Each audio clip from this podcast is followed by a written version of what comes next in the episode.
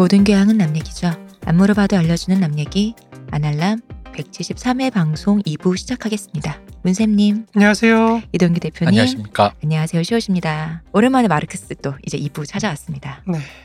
지은 죄가 많아서 힘듭니다. 죄가 많은 게 아니고요. 지은 지으신 글이 많아서. 지금 보니까 뭐 이거 다섯 페이지 하는데 한 시간 반 걸렸는데 지금 20페이지를 거의 살기 위해서 좀 줄여야겠네요. 네. 오늘은 저 약간 역사 얘기. 그죠? 근데 이제 앞으로 역사 얘기 비중이 좀 많아질 얘기잖아요. 네, 점점 네네. 더 점점 더 뭐 아시는 얘기들이 점점 더 많으실 거라고 생각해요. 아는 얘기도 다시 알게 되는 거 네. 하는 거죠. 그러니까 애초에 그 원래 당시에 그 이론의 발흥에서부터 이제 그게 어떻게 실제 사계에서 적용되었고 좌절되거나 뭐 수정되었던 것들을 얘기를 하려면 결국 역사 얘기를 할 수밖에 없고 그런 의미에서 이제 저희가 좀 들으시는 분들이 익숙할 그림들을 좀 이제 설명을 해드려야 되는데 라고 했는데 사실 아까 일부에서 얘기했지만 1848년 천 이거랑 파리코민 모르시는 분 많습니다. 그럼요. 그러면서 이럴 거예요. 뭐라고 익숙한 거 얘기한다며. 나 처음 들어보는데. 역사적 사실을 얘기한다. 이제 네. 접목해서 말하겠다. 네. 그런 하지만 여러분은 이미 알고 있을 겁니다. 언젠가 아마 운동권 출신의 전교조 선생님이 수업 시간에 여러분 주무실 때 속삭였어. 교실에서 속삭이신 적이 있을 거예요. 여러분은 들으신 적이 있을 거예요. 그러니까 한번 들어보시기 바라고 그 전에 음, 저희는 후원을 받고 있습니다. 그렇습니다. 저희의 이렇게 아 메디치가는 끝이 안 좋습니다. 그 로스차일드 네. 음, 크고 작은 로스차일드 여러분들 저희가 모시고 있습니다. 네 그리고 전국에 안맞게 계신 유태인 여러분, 아일랜드인 여러분 모두 저희에게 주목해 주십시오. 저희는 후원을 받고 있습니다. 감사합니다. 감사합니다. 그럼 들어갈까요? 네. 이제 앞에서 우리가 항상성 사회 공동체가 지니고 있는 어떤 항상성에 대해서 얘기를 했는데요. 네. 이 항상성을 유지하려는 어떤 근대 국가 하에 민족 공동체가 이제 그 사회적 생산 이런 게 계속 충격을 준다는 거잖아요. 음, 그래서 이제 민족 공동체 내에 존재하는 어떤 여섯 가지 갈등축 이거는 다시 말씀 안 드려도 되겠죠? 그럼요. 이제 거기 갈등축에 균열을 내면서 음, 민족 공동체 전체를 붕괴시키는 계기로 작용하고 있거든요. 이런 균열에 대응해서 민족 공동체가 혹은 이제 그 민족 민족 공동체의 어떤 통일성을 유지하려는 근대 국가가 사회 통합을 시도하려는 어떤 그런 시도가 음, 나타나는데 위기가 이제 세계적 규모로 나타날수록 그 통합 시도 또한 세계적인 규모로 나타나게 된다는 거죠. 음, 그게 바로 1848년에 세계 동시혁명. 음. 이었다는 겁니다. 여기서 이제 기본적으로 우리가 전제할 것은 1848년 세계 동시혁명은 1847년에 세계 대공황 그쵸. 그것의 결과로 나타났다는 음. 점입니다. 즉 1815년 또는 1825년에 노동의 어떤 조직 방식이 기존의 이제 수공업에 기초한 매뉴팩처적인 방식에서 그러니까 다시 말해서 인간 노동력을 자본주의적으로 조직해서 경영하는 형태에서 기계제 대공업에 기초한 기계를 사용하기 시작하는 거죠. 음. 네. 거기에 시작해서 이제 그런 형태로 이행하게 되는 거죠. 조직하는 형태로. 그러면서 자본주의적 세계 시장이 성립한 뒤에 이러한 변화가 사회에 야기한 어떤 그런 충격 음. 이것에 대한 반작용으로 세계 동시혁명이 나타났다는 겁니다. 근데 이좀 여담이지만 이런 관점의 연장에서 보면 사실 1873년 이후에 중화공업화로 이행하는 과정에서 나타난 어떤 제국주의와 네. 그 이후에 이제 1차, 2차 세계대전, 뭐 1930년대 나치즘, 뭐 소련 사회주의, 미국의 뉴딜까지 네. 그리고 또 이들 간의 전쟁이 2차 세계대전 이런 것들의 여러 정치 운동들이나 행위들이 또한 모두 사회가 자기를 보호하기 위해서 나타난 어떤 운동으로 파악할 수 있게 된다는 거죠. 음, 음, 더 나아가서 이제 에- 에덤 더즈의 이제 붕괴라는 책이 번역돼 있습니다. 아무튼 그 책을 참고하면 2008년 금융 위기 이후에 나타난 어떤 보호주의적 어떤 무역 기조라든지 음, 그에 기초한 정치 운동들.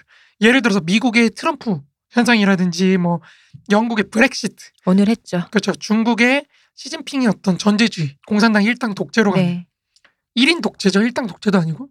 그 그런 것들이라든지 러시아의 이제 푸틴의 어떤 독재랄까 그것의 남아 그리고 남아하는 형태 또 이슬람주의의 발흥 뭐 이런 현상들을 또한 비슷한 관점에서 볼 수 있게 된다는 거죠. 음, 그 그것이 이제 보다 진보적인 성격을 지닐 것인지 아니면 이제 보수적인 성격을 지닐 것인지 뭐 이런 거는 당대의 정치적 실천이나 조건에 따라서 결정되겠죠. 음. 이제 뒤에 앵기스의 군사 사상을 좀 다루면서 이 부분에 대해서 좀 이론적으로 좀 들어가긴 할 겁니다. 근데 아무튼 우리가 1930년대에 있었던 어떤 정치 대공황 이후에 나타난 정치 운동들 네. 이런 것들도 그 어떤 파시즘을 부정적으로만 볼 게 아니고 그러니까 뭐 미국 자유민주주의의 미국이 파시즘에 뭐 승리. 어, 저걸 승리를 했다 이런 식으로 냉전적 관점으로 보지 말고 사회가 자기를 보호하기 위해서 나타났던 운동, 이 음. 운동들이 충돌해서 나타나는 변화, 그 변화가 이제 제가 저번에 말씀드렸던 제국주의, 다른 유형의 제국주의, 일본식, 그러니까 영국식 어떤 식민지를 유지해야만 되는 영국식 제국주의와 미국식 세계 질서 간의 충돌 이런 걸로 독해를 해야 된다는 거죠. 음. 그래야 우리가 좀 현실 세계를 좀 정확하게 이해할 수 있다. 뭐 이제 그런 얘기를 드리고 인간이 가진 그런 자가 면역 체계가 있잖아요. 그게 사회적으로 나타나는 어떤 그런 느낌이네요. 그렇죠. 이제 계속 이어가자면 자본주의적 세계 시장이 가하는 이런 파괴적인 어떤 영향력 앞에서 기존의 정치 체제들이 이제 여지없이 동시적으로 붕괴해 버립니다. 음. 1848년 당시. 네네. 그첫 번째 사건인 이제 1848년 프랑스 2월 혁명이 이제 터지기 바로 하루 직전에 네. 그러니까 2월 혁명이 2월 22일부터 터지는데 마르크스가 공산당 선언을 출간한 게 2월 21일입니다. 어머. 음. 그러니까 출간하고 몇 시간 직후부터 이제 갑자기 이 공산당 선언에 적힌 것들이 다 현실화가 되는 그런 게 나타나는 거예요. 얘가 얼마나 이 정신을 못 차리겠어요. 하루만 늦었으면 어쩔 뻔했어요. 그러니까요.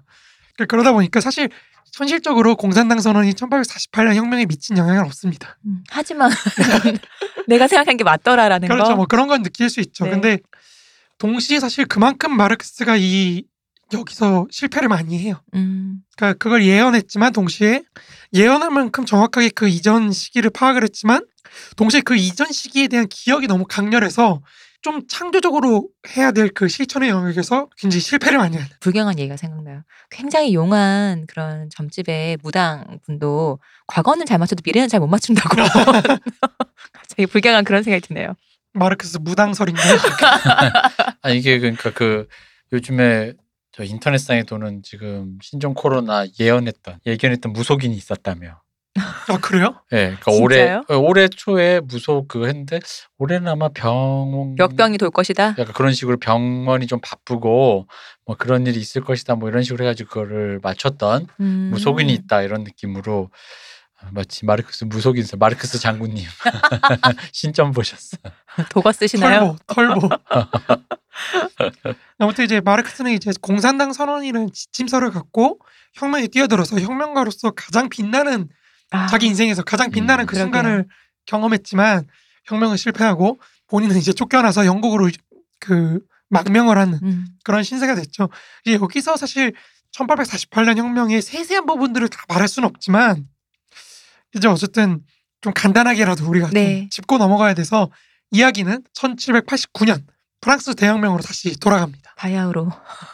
아, 이 1789년이 우리 역사책 옛날엔 연도를 많이 외우게 했거든요. 맞아요. 요즘은 좀 그렇게 안 한다 그러는데 1789년은 참 이- 기억에 남는 게 이게 1989년에 이게 그 당시 이제 아무래도 해당 연도 그 당시 이제 제가 살고 있는 시대니까 1989년에 프랑스 혁명 200주년 그 기념행사 할 때 그것 때문에 아 1789년 200년 89년 음. 이게 아, 굉장히 잘 외워졌었어요. 음. 아 1789년 음, 프랑스 대혁명 그랬더니 다른 건 다 까먹거든요. 무슨 임진왜란 이런 거. 프랑스 대혁명은 아직도 기억이 잘 나는 거야. 음. 1789년. 역시 당대와의 접점이라는 그렇죠. 건참 중요한 것 같습니다. 이제 얘기를 이어가자면 1789년의 어떤 프랑스 혁명은 당시 영국을 제외한 거의 모든 국가 절대 군주제 였던 음. 상황에서 왕의 목을 치고 공화정을 선포해서 전 유럽과 전쟁을 치르게 됩니다. 막 그냥 난리가 났어요. 음. 그전 유럽과 전쟁을 치르는 와중에 당연하게도 프랑스는 생각해보세요. 이 당시에 프랑스 사회가 전체 유럽 인구의 몇 퍼센트였을 것 같으세요? 글쎄요. 그 뭐 많지 않지는 않게. 음. 20% 정도 됩니다. 그 그렇게 많았네요. 네, 엄청나게 많죠. 생각보다 많네요. 그러니까 프랑스가 상당한 대국입니다. 음. 오. 많아봐 전체 유럽이니까 한 5% 될까 했는데 오. 그리고 당시 영국이 우리가 흔히 그 공업 자본주의화를 제일 먼저 했으니까 네. 경제적으로 제일 잘 나갈 거라고 생각하잖아요. 근데 사실 그 절대량으로 보면은 프랑스가 영국의 세네 배가 넘어요. 음. 그잘 나간다는 영국도 사실 절대 산출량이나 이런 걸로 보면은 좀 안 됩니다. 어 음. 아까 저번 주 시간에 말씀하신 그 프랑스인의 그 약간 혐오적인 네, 그 그렇죠. 중국 짱깨라는 그러니까 유럽, 유럽- 짱깨라는 유럽 장깨라는 근데 뭐 그렇게 볼 건 아니지만 그러니까 그렇게 혐오적으로 볼 건 아니지만 왠지 유사성은 참 있네요. 네, 그러니까 정말 대국이라는 느낌이 난다는 네. 거죠. 그렇네요. 당시에 독일 인구가 뭐 300만, 400만 뭐 그 정도밖에 안 됐으니까. 음. 음. 프랑스는 그때 3천만, 4천만 했거든. 음. 그러니까 뭐 뭐몇 2천만, 3천만 했으니까 뭐 10배 가까이 차이 나는. 엄청난 네. 음. 막강한 힘을 갖고 있었던 거죠. 그러니까 이제 1789년쯤 되면 이제 프러시아도 좀 커지는데 네. 뭐이 당시 어마어마한 국가였기 때문에 여기가 이제 유럽 사회와 전쟁을 치를 만하긴 했죠. 음. 그러니까 할만 했네요. 네, 할 만한데 아, 그래도 4대 1은 쉽지 않은데 그죠. 저희 4대 1이 뭐예요? 전 유럽이 그러니까 인구수로만 그렇죠. 아, 했을 때 인구수로 그렇죠. 그러니까 그렇게 하죠. 전 유럽이 사실 네. 전쟁을 하는 거기 때문에 이제 전 유럽을 상대로 하는 거다 보니까는 프랑스 사회도 정말 온 사회의 역량을 다 끌어모아야 되는. 그렇죠. 그러지 않고는 도저히 뭐 없어지는 거잖아요. 그렇죠. 조직까지 프랑스는. 보면 프랑스 자체가 사라지는 어. 그런 상황이었기 때문에 국가 혁명 자체의 생존 불가능성 이런 음. 상황이 절대 절명의 상, 상- 상황이었기 때문에 이런 상황에서 이제 해결을 위해서 정치 권력이 점점 더 극진파한테 넘어가는 거예요. 음. 너 나와 내가 해볼게 음. 이렇게 되는 거죠 계속해서 그러면서 점점 더 급진파에게로 넘어가고 그렇게 급진파에게로 넘어가면서 이제 최초의 근대적인 총력전이라고 하는 그런 형태의 전쟁을 수행하기 위해서 기존의 사회관계를 전부 다 폭력적으로 재조직하는 음. 그러한 작업 또한 동시에 수행하게 된다는 거죠. 이제 월러스틴 같은 사람은 이제 이 당시에 이러한 변화에 대응해서 여러 가지 어떤 사조들, 그러니까 사상적 네. 사조들이 나타났는데 이제 이 와중에 나타난 게 유럽 3대 이념인 자유주의, 보수주의 그리고 공산주의가 다 나왔다는 거죠 이때. 음. 음. 이걸 굉장히 강조해요. 그래서 월러스틴 사관을 조금 조금만 여담으로 말씀드리면 월러스틴은 이 세 가지 사상 중에서 자유주의 중도적인 자유주의가 승리했다고 봐요. 음. 그러니까 이 양쪽에 좀 제가 보수와 비슷한 표현이지만 보수라는 정신 나간 애들과 음. 공산주의라는 정신 나간 애들이 막 미쳐 날뛸 때이 음. 중간에서 최대한 중도를 유지하면서 겨우겨우 넘어갔던 이 자유주의가 어부지리로 승리를 얻었다. 음. 그- 그렇게 보는 거죠. 어, 왠지 한국의 현대사 같은데요. 음. 네. 이제 그런 과정에서 그 오히려 월러스틴은 소련의 패망이 중도적 자유주의의 종말이라고 봐요. 음. 그러니까 무슨 말이냐면 이제 자유주의가 자기가 대결할 수 있고 자기와 자기를 개선할 수 있게 해주는 그런 이- 이념적 사조로서의 공산주의가 없어져 버린 거죠. 그쵸. 어. 그러다 보니까 자기 개발도 잘 안 되고 이제 그리고 궁극적으로 소련의 패망이라는 것 제가 사실은 대결할 수가 있다는 거는 둘이 공통의 것이 있다는 말이거든요. 그 공통의 것을 잃어버렸다는 그런 말의 의미에서 이 중도적 자유주의도 끝났다고 봐요. 음. 월러스틴 같은 경우는 근데 여담입니다. 어쨌든 월러스틴도 한번 알아두고 갈 필요는 있기 때문에 음. 잠깐만. 아무튼 그렇게 3대 이념이 다 나왔다는 거. 그리고 이런 재조직 과정에서 그거의 절정이 바로 1793년에서 1794년에 있었던 자코뱅의 그 유명한 공포 정치라는 네. 거죠. 네. 이때 자코뱅 정권을 지지했던 이들이 바로 노동 빈민층, 수공업자, 소매 상인, 뭐 직인, 뭐 소기업주 뭐 이런 사람들로 구성된 상킬로트라는 네. 사람들이거든요. 아 킬로트는 참고로 그 바지 귀- 귀족들이 입고 다니는 약간 예, 예. 쫄쫄이 바지 같은 예, 예. 거고 상킬로트는 상이 이게 없다. 아, 낫뭐 이런 거입니다. 그래서 우리가 알고 있는 우리 현대인 현대 하이 실종인가요? 아니요 현대인들이 입고 아, 있는 바지 아니에요. 있잖아요. 그냥 그냥 일반 네네. 바지. 그러니까 왜 묶거나 쫄바지도 아니고 밑에가 묶여져 있지 않고 그냥 통바지 있잖아요. 네. 우리가 알고 있는 지금은 그냥 우리에게 흔한 일반 바지가 그때 노동자들의 그거였고 귀족들은 그거를 밑에를 묶고 쫄쫄이로 입었는데 그래서 그 쫄쫄이가 아닌 바지. 그러니까 우리가 산킬로트라는 게 우리가 알고 있는 그 일반 바지를 말하는 겁니다. 그 음. 바지를 입고 다니는 사람. 즉 논이 뭐라- 아니라 낫 산킬 낫 킬로트란 얘기인 거잖아요. 그쵸. 어. 낫 킬로트인 그런 느낌인 거죠. 그래서 논인 줄 알고 깜짝 놀랐네. 그래서 이제 이 산킬로트는 그런 그 뭐랄까 저소득층을 지칭하는 말인 거죠. 맞습니다. 근데 이게 원래는 약간 혐오 단어였잖아요. 맞아요. 저 근데- 천민들 음. 약간 네. 그런 거죠. 근데 이게 이 사람들이 승리를 하게 되면서 자기 스스로가 스웨거로 쓰기 시작한 거예요. 산킬로트란 우리 말이. 약간- 청바지랑 비슷하네요. 뭐 네, 그렇죠. 그런. 음. 그러니까 스웨거가 된 거죠. 이 사람들 사실 구성을 들으셨으면 알겠지만 기본적으로 무력을 지닌 중류층 시민계층이라는 거죠. 음. 그러니까 구성 자체가 사적 소유권, 소규모 소유의 기초에서 생활하던 사람들이에요. 음. 대부분이. 음. 물론 무산자 계층도 있죠. 네. 어쨌든 주류는 그런 중류층 시민들이었고 그렇기 때문에 이 혁명이 이들의 소유권까지 침해하게 되죠. 음. 그러니까 왜 너무 급하니까 야 씨, 어디 니게 어디 거 니가 어디 있어 음. 빨리 동원해야지 뭐 이렇게 되다 보니까 이러라고 널 뽑아준 건 아닐 텐데. 그렇죠. 그렇게 되는 거죠. 바로 그냥 몰락하게 됩니다. 음. 자코뱅 정권이 몰락하게 되는 거죠. 그래서 이제 이들이 그 지지를 걷어들이면서 프랑스 혁명이 급속하게 몰락하게 됐던 거죠. 음.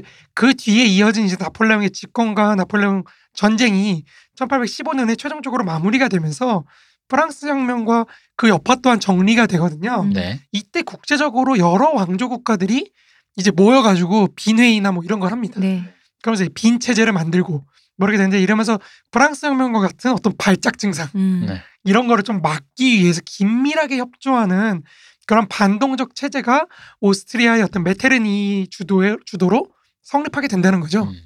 그걸 그- 이제 빈 체제라고 합니다. 음. 그죠. 빈 체제 혹은 비엔나 시스템. 네네. 요거는 이제 그냥 혁명 다음에 혁명을 막기 위한 이걸 뭐라고 할까요? 그러니까 반동 뭐 체제죠. 뭐. 네, 그죠. 반동. 그러니까 그 이거 안 되게 달라고 다른 나라 사람들이 다 음, 모여가지고 여러. 왕조들이 모여서 어. 예 단도리를 하기 위한 예, 예, 그겁니다. 앞으로 이런 일이 다시 없도록 네, 하려고. 우리 집안에선 이런 일 왜저 음. 집안 딸내미가 서울 갔더니 문신하고 같은 여자 데리고 남편이라고 좀 데리고 왔어. 우리 집에선 그런 일이 없도록 하기 각자 위해서 집안 단속 각자 알아 잘합시다. 그렇죠. 종갓집 어른들이 다 모여가지고 회의를 한 거예요. 그리고 각자 집안 단속도 있지만 네. 옆집도 너네 집- 잘 어, 봅시다. 너네 집 문제 생기면 우리가 바로 간다. 그죠. 이렇게 되는 거죠. 그래서 딸내미는 서울에 대학 안 보내는 걸로 이제 그렇게 한 겁니다. 네.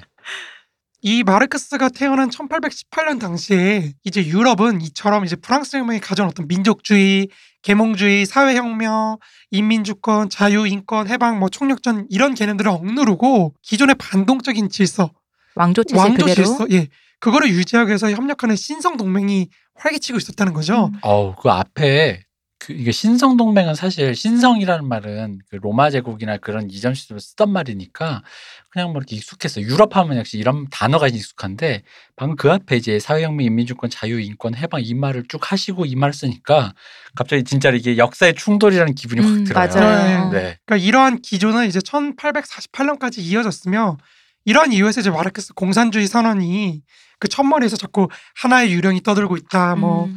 공산주의란 유령이 옛 유럽의 모든 세력들이 이 유령을 잡기 위해서 성스러운 몰이 사냥을 하고 있- 하기 위해 이제 동맹했다. 신성 동맹하였다. 그렇죠. 교황과 짜르, 메테르니와 기조, 프랑스의 급진파와 독일의 경찰관들이. 음. 그러니까 여기서 메테르니가 이제 이런 이미지라는 거. 기조도 그렇고 기조는 이제 프랑스의 총리였거든요. 네. 그러니까 이 사람도 마찬가지로 메테르니와 같이 이 반동 체제를 유지하기 위해서. 그러니까 사실 좀 생각했던 얘기가 있긴 해요. 뭐냐면 원래는 이 빈 체제가 프랑스를 그렇게 뭐 속된 말로 조져놓을 생각은 없었어요. 음. 음. 그래서 나폴레옹 쫓아내고 나서 그냥 그대로 인정하게 해주고 영토나 이런 것도 바로 이제 그 부르봉 왕조를 복권을 시켜주면서 이제 그냥 유지를 시켰는데 이 프랑스 애들이 정신을 못 차리고 음. 다시 나폴레옹을 불러들여가지고 네. 이제 다시 막 모여가지고 부르봉 왕가 또 내쫓고 다시 나폴레옹을 황제로 세우고 다시 유럽하고 전쟁을 하려 그러니까 이제 그걸 제압을 했잖아요. 1815년에. 그 다음에 연합국 애들이 좀 잔혹하게 프랑스를 좀 구박을 합니다. 음. 넌좀 맞아야겠다. 도저히 안 되겠다. 잘 대해줄랬더니 그렇죠. 말을 안 듣네. 근데 왜 그러냐면 그 유럽 질서라는 게 프랑스가 아까 제가 말씀드렸다시피 전체 인구의. 예, 거의 20%를 차지하고 있는 국가이기 때문에 얘를 배제해 버리면 질서 자체가 유지가 안 돼요. 음, 그리고 저기의 기류가 지금 전 유럽에 너무 큰 영향을 미치니까 그렇죠. 어쩔 수가 없네요. 그 맞습니다. 그 기조가 나중에 바뀌는 게 1870에서 71년에 있었던 보불 전쟁과 파리 코민인 거예요. 음. 음. 그걸 기점으로 프랑스의 유럽에서의 주도권이 확 독일로 넘어. 예, 네. 독일로 넘어가 버립니다. 그러니까 그런 의미에서 파리 코민이 그 프랑스 혁명의 마지막 음. 전통을 계승한 그 마지막 사건이면서 동시에 최후의 어떤 그 그런 게 되는 거죠. 음. 이 그 공산당 선언의 이 첫머리에 나온 유명한 문장들 있잖아요. 유령이 유럽을 옛날에 되게 멋있게 봤는데 지금 이런 느낌으로 보니까 빈 체제에 대해서 뭔가 약간 그런 캐릭터 있잖아요. 일본 만화로 치면 눈에 빗살무늬 그늘진 애가 애들 자 빈 체제 하고 있는 뒤에 쓱 나타나서 유령이 하나의 유령이 사과하세요. 유령이 후후후후 뒤에서 왜 그런 거 있잖아. 막 앞에서 지금 짜르랑 교황이랑 보여서 이놈들 하고 있는데 뒤에서 마르크스가 얼굴에 빗살 무늬 쳐진 대로 유령이 하나의 유령이 그런 느낌이다. 예, 그런 느낌. 아무튼 이제 공화국이라는 거는 그래서 1871년 파리 코뮌 이후까지도 혁명, 전쟁, 사유 재산의 몰수 음. 뭐 이런 것과 연관돼 있는 이미지를 갖고 있었던 거예요. 네. 그래서 이제 프랑스 3공화국이 제3공화국은 이러한 인식을 변화시키기 위해서 상당히 노력하거든요. 음, 그래서 이제 보수적 공화정이라는 새로운 공화국 모델을 산출해내거든요. 특이하네요. 말 자체를 생각해 보면은. 그렇죠. 음, 어떻게 네. 보면 신기해. 그러니까 이게 왜 그러냐면 당시 유럽에서는 공화정 국가들은 전제군주제하고는 외교협정을 안 맺었어요. 음, 그 이전까지. 근데 이제 여기서부터 맺기 시작하고 음. 막 이러니까 굉장히 충격적인 사건이 되는 거죠. 그러게요. 음.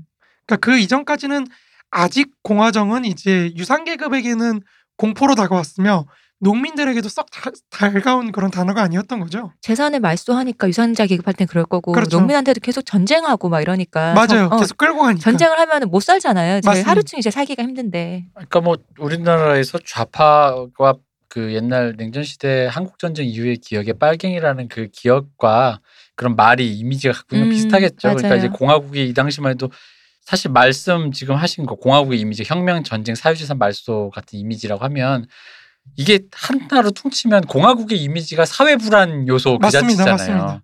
그러니까, 그러니까 그럼에도 불구하고 이 사회 불안을 통해서 무엇을 하려고 했는가라고 보면 그 공화 정이라는 게 이제 우리가 가야 될 도출해 낼 가치인 건 맞는데 그러다 보니까 이제 약간 뭐랄까 개량형으로 사람들의 그 이미지를 씻기 위해서 맞아요. 그래서 네. 이 보수적 공화정을 할 때 가장 농민들한테 많이 했던 말이 뭐냐면 봉건적 토지 소유를 없앤 게 누구냐?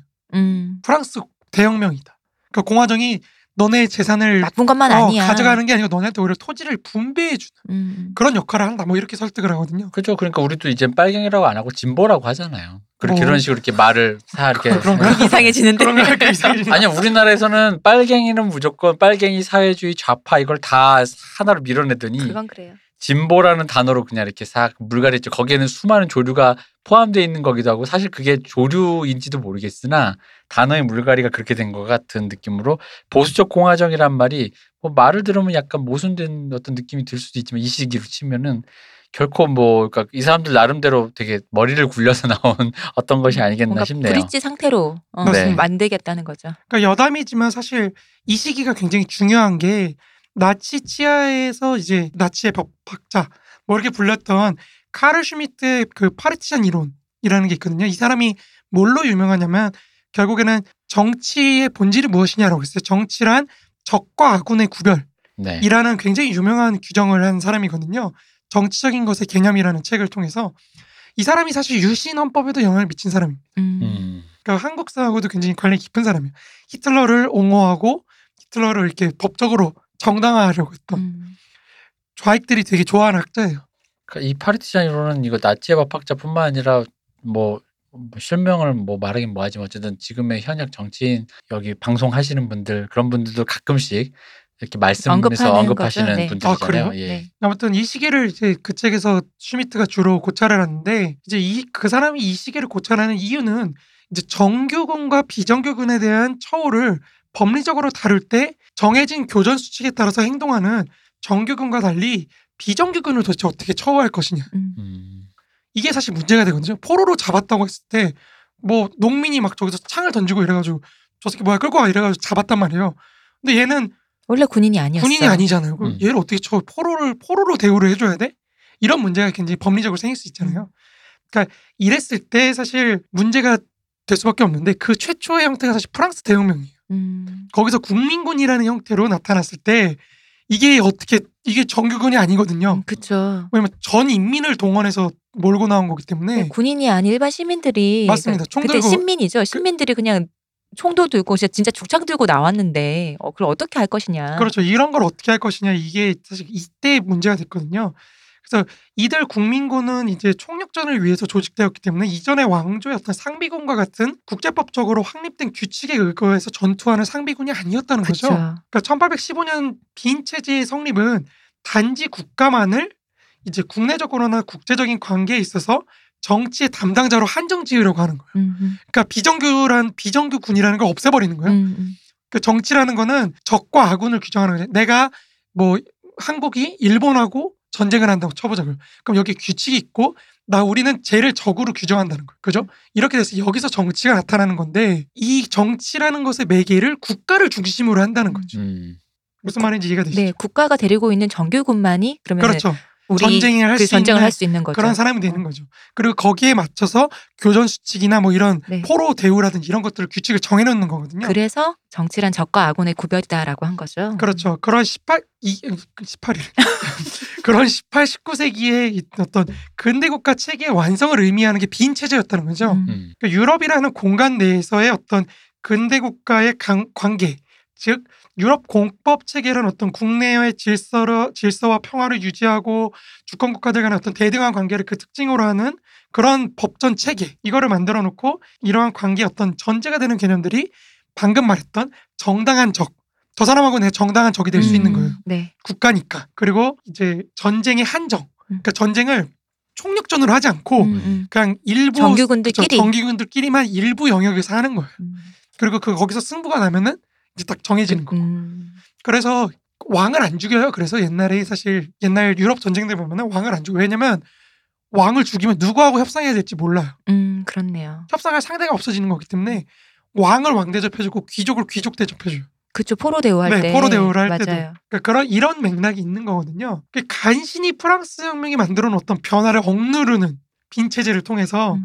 이 시도는 이제 그렇지만 이제 뒤에서 우리가 다룰 엥겔스의 어떤 군사 사상과 함께 그것을 계승 발전시켜서 적용한 레닌의 이제 가장 유명한 태제 중에 하나죠. 전쟁을 내전으로 음. 바꿔야 된다. 그런 태제가 있거든요. 그 태제가 이제 그 모든 걸 뒤집어 버려요. 무슨 말이냐면은 국제 그 기본 질서 자체가 근본에서부터 부정되져 이제 무너지게 되는 거거든요. 왜 그러면 기존에는 정치적인 것의 개념이 방금 제가 말씀드렸다시피 국가적인 것과 굉장히 긴밀하게 연결돼 있어서 적어도 대등한 위치에 있었거든요. 둘이. 음. 근데 레닌이 갑자기 국가 의미 없어. 이거 내전으로 가자. 음. 내전을 통해서 부르주아 정부 전복시키고 세계 혁명 일으키자. 이런 식으로 가버리니까 이제 적과 아군의 구별이 국가를 매개로 통해서 이루어지는 게 아닌 게 되는 거예요. 음. 그죠. 우리도 이제 국가 내부에도 이제 그렇게 좀 생기는 게 되는 그렇죠. 거죠. 예. 그러다 보니까 어, 기존의 정치적인 것의 개념이 국가적인 것과 굉장히 대등한 위치였는데 레닌이 이제 정당이라는 축을 국가 대신에 놓, 놓기 시작한 거예요. 음. 그 정당을 지지하고 결단을 내리고 이런 것들을 중시하다 보니까 정당에 의한 어떤 비정규적인 투쟁이 굉장히 중요시 되는 거죠. 음. 그런 과정에서 이제 정치적인 것과 국가적인 것, 국가적인 것 간의 관계가 이제 국가적인 것은 점점 퇴조하고 음. 정치적인 것의 우위가 나타나게 된다는 거죠. 이제 정치는 유럽 공법 하에서 국가 대 국가 간 어떤 직업적인 정규군에 의한 전쟁 중심의 전투, 뭐 전투원과 민간인의 엄격한 구별, 전쟁과 평화라는 어떤 시기적인 엄격한 구별. 왜냐면 전쟁을 한다는 건 선전포고를 한다는 거거든요. 네. 그런 게 있는데 이제 그런 게 없는 거예요. 항시적인 투쟁, 무차별적인 투쟁, 그리고 비정규적이고 비국가적인 그런 무차별적인 어떤 투쟁이 이제 뭐 절, 내가 정치적 결단만 내리면 되는 거야. 나는 공산당을 지지해. 이러면 나는 적과 아군이 딱 생겨버린 거야. 음. 음. 너네는 공산당을 지지하지 않는 적, 나는 아군.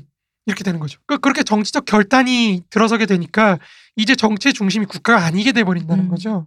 그러니까 이런 변화가 나타나는 계기가 사실은 이 1848년까지, 그러니까 1815년 이후에 나타난 국제관계를 전제로 해서 지금 음. 들어섰다는 겁니다.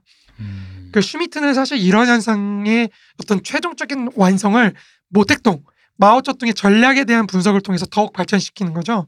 그러니까 이게 우리 테러리즘의 시대를 살고 있는 오늘날의 우리 관점에서 굉장히 뭐 좀 고찰해 볼 지점을 준다고 생각합니다. 음. 뭐 그것뿐만 아니라 최근에 그 조국 교수의 그로 인해서 나라가 양분이 된 것처럼 소, 어떤 사태가 벌어졌는데 그걸 또 대비해서 생각해 볼 만한 여지가 좀 있겠네요. 내가 누구를 지지하고 아, 그것이 그렇죠. 그런- 항시적 그런 내전 게더 상태로 되어가는가. 그런 게 더 중요해지는 거죠. 예, 그리고 그것이 그 여기서 말씀드린 게 다 거기에 적용되는 게 흔히 말 여기 말하는 그 정치의 축. 이 이제 국가 대 국가의 차원이 아니라 내전 상태인 것 혹은 정당을 지지하는 것에서부터 오는 것. 그래서 이제 그 정치적인 것과 국가적인 것의 관계가 이제 정치적인 것이 더 우월하게 되어버리는 것. 그리고 그렇게 우월하게 됐다는 건 사실 말하면 정치적인 것에 대한 결 그것에 뭐랄까 그거 그런 결정 혹은 그것에 중시하는 것에서 흘러나온 어떤 매개된 뭐 여러 가지 판단들이 역으로 그럼 그 나중에 쇠퇴되어 버린 그 국가 간의 관계에서도 영향을 끼치게 되는 거잖아요. 그렇죠. 네. 전 또 이거가 올 수 있었던 배경 자체가 국가 간의 좀 평화가 유지되기 때문이라고도 생각이 되거든요. 뭐 그러니까 국가 간의 협력, 네. 협력을 어. 통한 이제 더 이상 평화죠. 국가 간끼리는 이런 식으로 전쟁이 날 일이 없는데 그렇죠. 사실 근데 우리가 그러니까 좀 우리가 확 와닿게 하면 우리 독립운동사를 네. 테러리즘이라고 하면 참 싫어하잖아요, 사람들이. 그쵸. 네. 그게 사실 이거랑 연결돼 있는 거예요. 음. 테러리즘은 정당한 그 정치 행위가 아닌 걸로 인식을 하시는 거죠 보통. 그쵸. 음. 그러니까 왜냐면 사실 그 사학계에서 자꾸 자꾸 그 한일 합방 네. 그거를 부정하잖아요. 음. 정당 뭐 조약이 날치기 된 거고 뭐 음. 그런 얘기를 하는 게 왜 그러냐면 그거가 합법화라는 게 되면은 모든 독립운동은 다 테러리즘이 돼버려요. 네. 정당 그러니까 정당한 통치에 대한 공격으로 돼버리거든요. 음. 그러다 보니까 이제 그거를 뒤집으려고 지금 계속 그걸 부정을 하는 건데 사실 그 맥락도 사실 이 맥락 속에 있는 거죠. 네. 기존의 국제 질서라는 것에 국가를 매개로 한 정당한 통치와 국가를 매개로 한 정치 행위 이런 것만을 정치라고 생각하는 정당한 정치 행위라고 생각하는 이런 관념이 있는데 이게 이제 많이 무너지게 되는 거죠. 점점 뒤로 갈수록. 음. 그래서 아무튼 이제 프랑스 혁명은 기존 사회의 어떤 봉건적 잔재를 부정하고 부르주아적 자유주의를 초래했으며 사회혁명이라는 새로운 형태의 어떤 변화를 가져왔고 일국을 넘어서 주변국으로까지 확장되는 음. 그런 보편성을 가지고 있었으며 민족주의와 국민이라는 어떤 대중 음. 그런 걸 탄생을 시켰고 마지막으로 이제 근대 정치의 원형으로서의 대중 동원 그리고 급진파의 집권을 보여줬다는 거죠.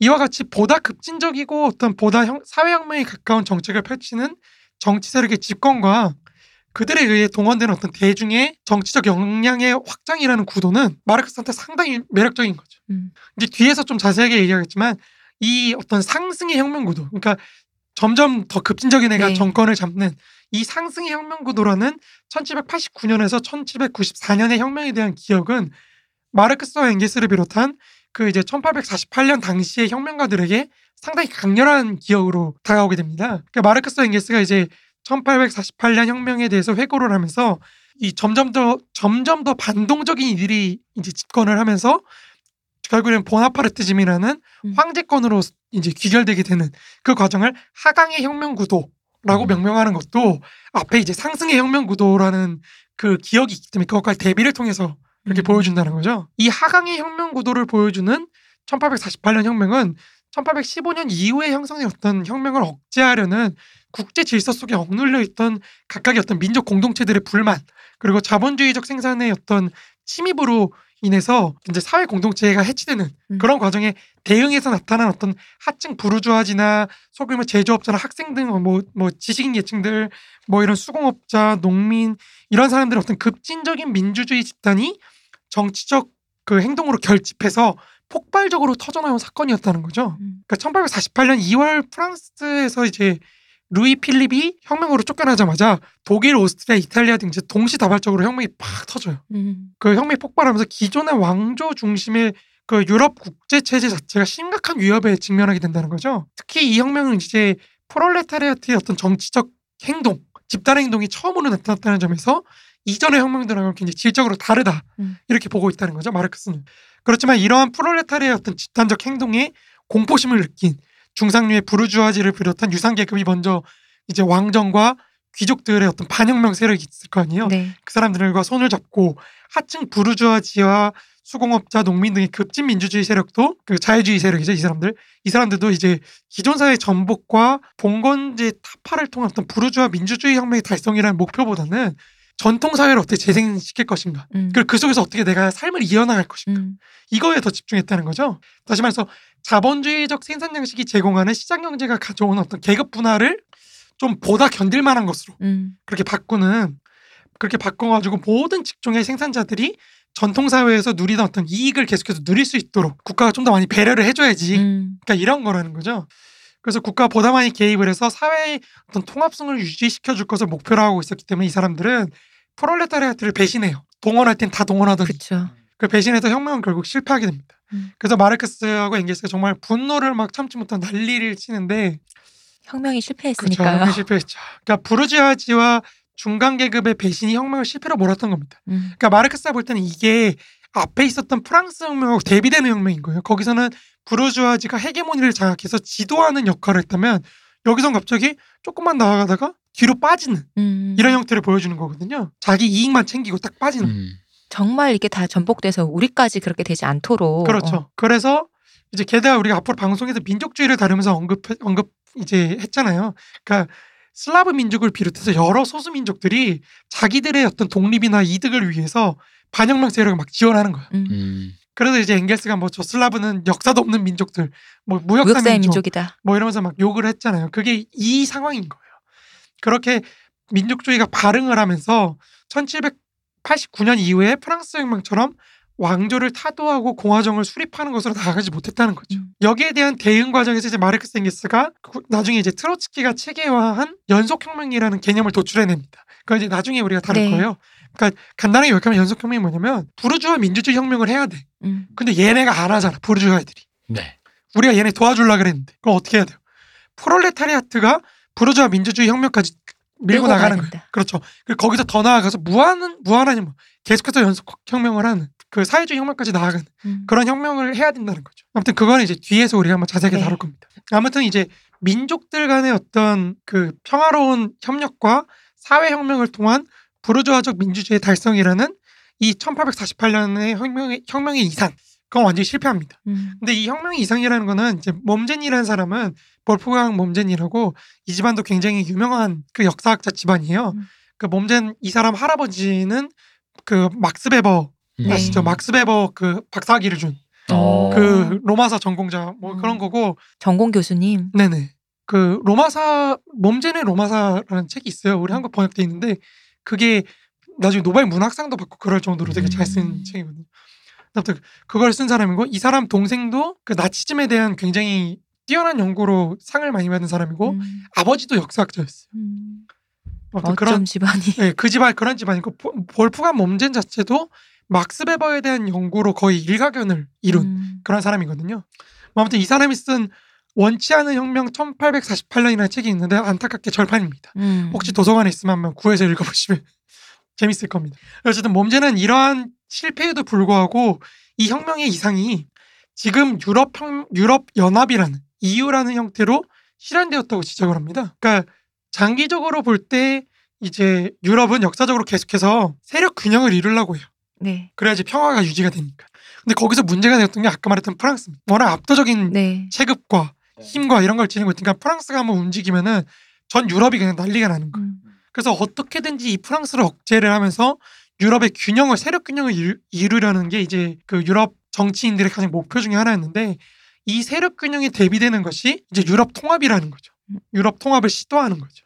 이 통합을 막기 위해서 이제 국제적인 연합과 세력 균형이 시도되었던 거거든요.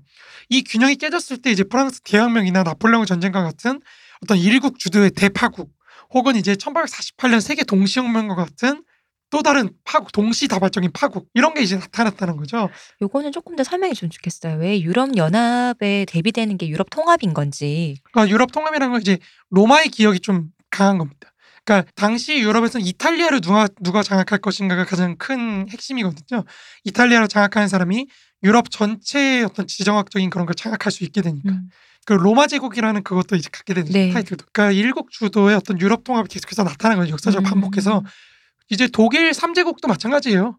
히틀러의 그런 것도 유럽 통합의 한 형태인 거죠. 그러니까 일국 그러니까 일국이 너무 강력해지면은 유럽은 좀 좁기 때문에 사실은 주변국들에 대한 어떤 그 통합 운동이 계속 일어날 수밖에 음. 없는 그런 환경이 놓여 있습니다. 그러면은 통합 운동 계속 일어나니 그러면은 우리가 사라지니까 그럼 대신 연합으로 그렇죠. 연합으로 거죠. 계속해서 그 억제를 하는 네. 거죠. 음, 음, 그 여기서 사실 주도적인 역할을 했던 게 영국입니다. 음. 영국이 섬에서 이렇게 보고 있다가 유럽의 대륙에서 좀 힘센 놈이 나타나면은 그 반대편에 딱 붙어가지고 막 지원을 해주면서 세력 균형을 유지, 음, 유지를 하는 그쵸. 역할을 했던 거죠. 근데 그 먼 나라 윤 나라에 보면 유럽의 경찰이라는 별명을 음. 먼 나라 윤 나라에 유지하나요? 이런 네. 박쥐 같은. 아무튼 그 뒤로도 이제 계속해서 유럽의 어떤 세력 균형을 유지하기 위한 시도와 노력은 계속되었지만 이제 뒤에서 우리가 한번 다루게 될 그 독일의 통일, 이탈리아의 통일 등으로 인해서 이제 세력 균형의 유지가 어려워지는 거죠. 네. 이미 사실 나- 마르크스 살아있을 때 그 독일 인구가 프랑스 인구를 초월해요. 음. 넘어섭니다. 지금도 마찬가지. 지금도 프랑스 인구 6천만인가요? 그쯤 되는 걸로 알고 있어요. 그쯤 되고 독일 인구가 8천만 정도 되죠. 그러니까 그 이미 인구에서 눌려버려요. 음.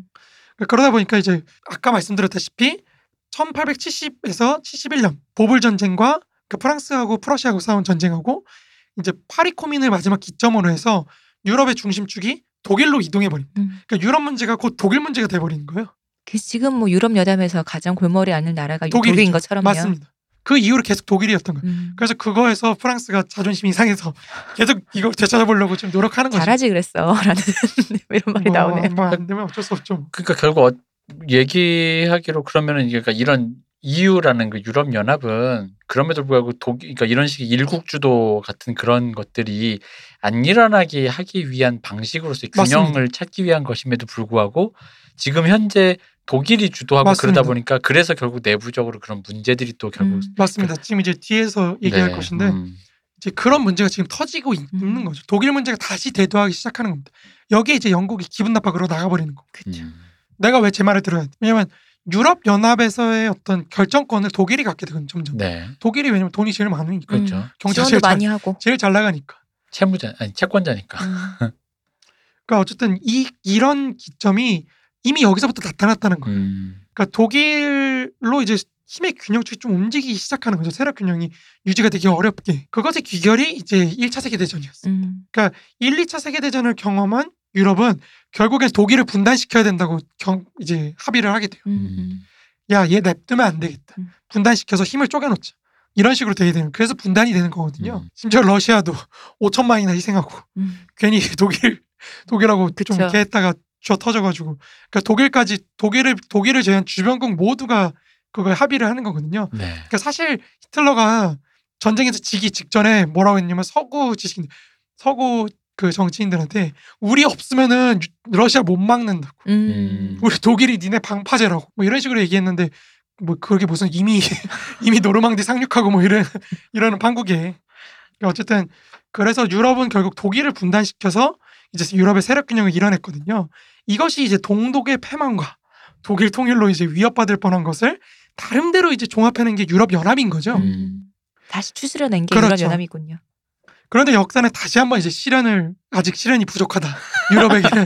그러니까 이런 건지 모르겠지만 유럽 경제권 내에서 어떤 독일의 압도적인 우위가 유럽 연합에서 어떤 독일의 발언권의 확장을 가져왔고 그것은 다시 유럽 내 어떤 균열의 계기로 작용하고 있다는 거죠. 네. 영국의 브렉시트도 사실 이런 맥락에 놓여 있고 음. 독일에 대한 어떤 유럽권 국가들의 비판과 그 반작용으로 어떤 독일의 어떤 우경화 또한 이런 맥락에 놓여 독해되어 된다는 음. 거죠. 다시 말해서 오늘날의 유럽의 지정학은 다시금 일국 주도의 어떤 통합에 의해 세력 균형이 무너지는 방향으로 가고 있습니다. 이러한 유럽의 어떤 그 세력 균형을 동아시아에 적용하면 오늘날의 한국의 어떤 지정학적 위치도 비교해 볼 수가 있다는 거죠. 음.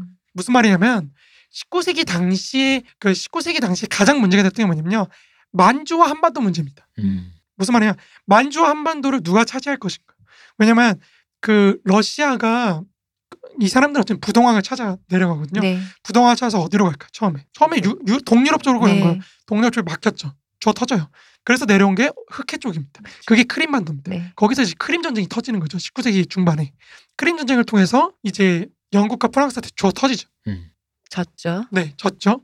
그래서 농노 해방을 한다고 제가 네. 말씀드린 적 있잖아요. 네.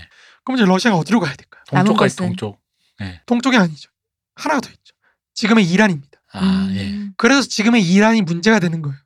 지금 이란이 미국하고 싸우니까 중국과 러시아가 이란한테 접근하는 겁니다. 음. 너 필요하지 않니? 뒷배가 음. 필요하지 않니? 우리 친해지면 뭔가 같이 할 수 있을 것 같은데. 그래서 이란, 시리아 그리고 러시아, 중국이 하나로 묶이기 시작하는 거예요. 지금 다시. 음. 음. 이게 이제 그 이점은 이, 이 시기부터 이미 있었던 거거든요. 음. 근데 거기서도 사실 영국하고 싸워서 막힙니다. 아프가니스탄이나 뭐 이런 데서 네. 막혀요. 그래서 나중에 그 80년대에 소련이 아프가니스탄을 침공하는 게 그런 이유 때문에 음. 뭐 그런 맥락이 있는 거죠. 아무튼 그 여기서도 막혀요. 그럼 이제 갈 데가 만주밖에 없는 겁니다. 음. 그래서 이제 동아시아로 내려오는 거거든요. 이 동아시아로 내려오니까 이제 영국이 쫓아와서 한 게 뭡니까? 검은도 점령이에요. 음. 검은도 점- 점령을 하고 내려와봐 한 방 붙자 러시아한테 이러는 거거든요. 그 이 러시아가 이제 아이, 저 지독한 놈들 여기까지 와가지고 이렇게까지 할 일이냐? 어, 조선 조선이라는 듣도 보도 못한 나라까지 와가지고 음. 이게 뭐 하는 짓이냐 이래가지고 러시아가 조금 조금 양보를 해요. 음. 그때 이제 조선에 적극적으로 진출하고 영국을 대신해서 러시아의 남하를 막는 역할을 했던 국가가 일본입니다. 네. 네. 그게 일본입니다. 그 일본이 그래서 만주에다 철도를 놓기 위해서 조선을 정복하는 거예요. 음. 이 만주 철도를 누가 장악할 것이 만주를 장악해야 중국으로 갈 수 있거든요. 북경이 바로 옆에 있으니까. 네. 네. 그 중국 시장으로 가기 위해서 만주 한반도를 누가 장악을 못하는 그런 구도가 돼야 돼요. 아무도 못하는. 그렇죠. 독점을 못한 여기서 네. 세력 균형이 이루어져야 된다는 겁니다. 그거를 동북아 균형자인 한국이 만주를 먹고 될 법한 일이 아니죠. 했어야 되는 건데. 죄송한 말씀이지만 그건 될 법한 일이 아니 우리 의도가 아니에요. 왜냐면은 거기서 어떻게 되면 그게 러일 전쟁인 거예요. 그래서 네. 러일 전쟁으로 러시아가 내려오려니까 억지로 영국하고 미국이 돈을 왕창 줘요. 군비를 음. 다 지원해 주거든요. 음. 그래서 일본 애들이 대신해서 목숨값을 내는 거죠. 그게 이제 러일 전쟁인 거예요. 러일 전쟁 막히는 거예요. 그 네. 막히면서 만주 쪽은 아무도 차지하지 않는 게 되고 음. 조선은 일본의 차지가 되는 겁니다. 음, 그런 식으로 분단이 이루어지는 이 일본 놈들이 욕심이 많네. 그쵸. 점점 만주로 진출을 하네. 음. 이 만주로 철도를 점점 점 조선은 넓혀가면서 발판이었을 뿐. 그렇죠. 넓혀가면서 미국이 생각이 바뀌기 시작하는 겁니다. 안 되겠네. 이거 안 되겠네. 너 가지 마. 가지 마. 가지 마 했는데 일본 입장에서 저번에 말씀드렸다시피 이제 그게 안 되건 재생산이 안 되는 거예요. 네. 자기 경제 구조, 자립 네. 구조가 아니면 왜냐면 일본이 1차 세계 대전을 보면 제가 이 말씀 드렸나요? 1차 세계 대전을 보면서 독일이 패배를 했잖아요. 전쟁에서 네. 1차 네. 세계 대전에서 일본 그 관료들이 충격을 받아. 특히 군부 사람들이 어마어마하게 충격. 왜냐면은 제가 독립운동가 얘기를 한 적 있잖아요. 독립운동가들도 러시, 그러니까 독일 제국이 승리할 거라고 생각을 했어요. 흔들렸다니까. 그래서 그러니까 우리도 왕조로 어, 우리도 왕조 왕조- 체제 유지해야 그렇죠. 되나? 왕정 복고로 가야 돼. 이런다고 했어요. 왜 그러면 독일 군사력이 정말 막강했어. 요 음. 음. 그 패배하기 바로 직전까지도 독일 그 군사력은 세계 최고 수준이었어. 음. 근데 그게 졌단 말이야. 일본 애들은 어마어마하게 충격을 받았어. 이게 군비의 능, 문제가 아니구나. 음. 뭐가 문제인가라고 따져봤을 때 결국에는 군사력만이 문제가 아니고 그거를 뒷받침해 주는 보급, 음. 사회 총력 이것이 중요해진다는 거죠. 전에 그 말씀 하셨잖아요. 총력전에 실패했다. 그렇죠. 그리고 농민들을 포섭하는데 실패했다. 그렇죠. 거기서 이제 일본이 하, 이거 우리 총력전을 수행하기 위해선 나아가야 된다. 음. 이런 식으로 나아가는 거거든요. 그러니까 당연히 미국이 그걸 건 중국을 내가 먹어야 되는데 어딜 니네- 감히 어, 어딜 감히 지금 일본이 먹고 그러면- 조선 먹고 떨어지라니까. 그렇죠. 그러면서 이제 싸우는 거거든요. 그러니까 일본이 패하고 나니까 어떻게 됩니까? 남북한을 분단시켜 버리는 거예요. 음. 음. 세력 균형을 유지하기 위해서. 그러니까 그게 지금 그래서 오래 가는 거예요. 그러니까 우리가 볼 때 지금 우리가 세계사를 볼 때 중점적으로 봐야 되는 거는 냉전이라는 거를 단순히 현실 사회주의와 자유민주주의의 전쟁에서 자유민주주의가 승리했다는 그런 사관으로 보면 안 되고 음. 이 기나긴 관점에서 러시아와 중국을 비롯한 대륙 국가들이 밖으로 나가려는데 그거를 해양 국가들이 막는 이런 과정 속에서 지정학적으로 저 독일을 중심으로 유럽의 분단이 일어나고 이쪽 아시아에서는 한국을 중심으로 분단이 일어나는 음. 양극단의 분단이 일어나고 그 외의 지역에서는 소소하게 열전이 일어나는 음. 냉전의 구조로 파악을 해야 된다는 겁니다. 그리고 그게 해체가 됐다가 소련의 패망으로 지금 다시 재생산되고 있다는 거, 재생되고 있다는 거, 그 구도가 지금 그 구- 구도가 그러면서 유럽에서도 독일 문제가 다시 터지고 있고 우리 한반도에서 지금 통일을 할 것이네 만에 뭐 이런 문제가 계속 터지고 있잖아요. 그렇죠. 이런 지정학적인 문제들을 이해하고 있어야 오늘날의 현실을 바라볼 수가 있다는 거예요. 음. 문재인 정부의 생각은 사실 이거 중립화하자는 거예요. 이게 지금 이렇게 그렇게 긴박한 문제라면은 한반도를 중심으로 여기를 아예 중립화해 버리자. 만주만 주면. 어, 어, 이거 무서우신 분이. 아니 이왕 이왕 그렇게 하는 거 여기 제네바 회담처럼 만주를 그치, 그런 우리가 스위스가 되는 평화의 거죠. 상징으로 만들자. 이게 그렇게 문제라면 우리를 달라. 어, 우리를 달라. 위험하시면 딜은 이렇게 하는 거죠. 누가 이걸 여길 관리해도 말이 날 거니까 우리가 어, 하겠다. 그치. 그러니까 중립국 중립국이 관리해야지. 어. 모두가 우리 때릴 것 같은데. 중립국이 관리해야지. 그렇지. 사실 대한제국도 대한제국에 뭐별 생각 없었던 게 아니고 대한제국의 정치적 기존을 확고했어요. 그러니까 중립화, 한반도 음. 중립화를 했는데 그게 뭐 내가 중립이라고 외친다고 되나? 힘이 있어야지. 그렇죠. 맞아요. 그죠. 네. 사실 일본 일본하고 미국은 이미 러시아나 저런 애들 내려오는 거 막기 위해서 이미 러, 러시아 자체가 일본한테 한반도를 분할하자고 하거든요. 음. 45도 맞아요. 지금 기준으로.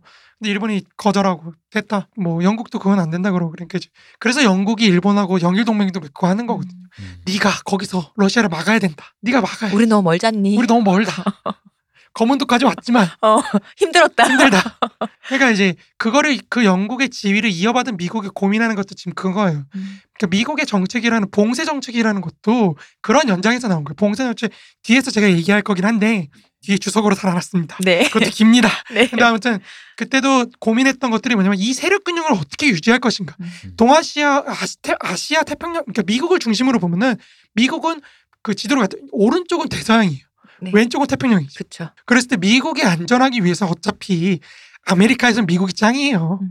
아메리카 이 대륙에서는 뭐 남미에서 누가 치고 올라올 거예요. 음. 그럴 리는 없거든요.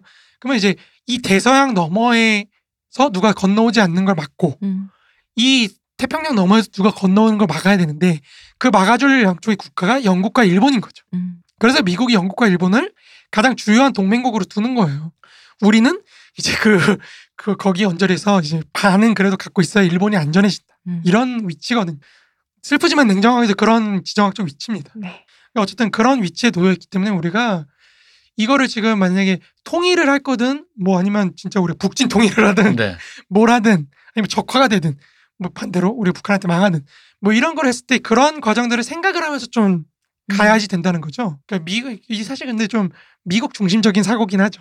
그쵸. 미국의 안전을 어떻게 지을 것인가라는 사고로 하는 거기 때문에 통일은 대박이랬는데. 그렇죠. 아니 근데 미국 중심적인 게 이- 어쨌든 이 체제가 그나마 전 세계 그 그나마 전 세계 돌아가고 있는 국가의 자치권을 유- 그 자유민주주의를 유지해 주면서 내려놓은 어떤 결정 체제가 어떤 미국 중심으로 제일 그나마 오래 유지되어다 보니까 그러니까 이런 생각이. 미국이 옳다 이런 얘기가 아니라 제가 저번 시간 그 마블 그때 얘기한 것처럼 네. 딴 사람 모르는데 캡틴 아메리카가 하겠다면 캡틴 아 캡틴 아메리카는 믿을 수 있지. 어, 캡틴 아메리카 친구나 캡틴 아메리카 자식이나 이런 건 못 믿겠지만 음. 그런 느낌처럼 그런 의미에서 미국 중심적으로 그렇게 이해하는 게 딱히 그러니까 뭐 그게 나쁘다 그러다 옳다 그러다 문제가 아니라 합리적일 수 있다라고 저는 봐요. 그렇죠. 네. 왜냐하면은 그러니까 단적으로 얘기했을 때 아시아 동아시아에서 이 균형을 깰 수 있는 국가는 딱 두 개거든요. 중국과 일본. 음. 그래서 사실 일본도 미국에 대한 믿음 없이 해군력을 계속해서 증강시키고 있거든요. 지금. 음. 네.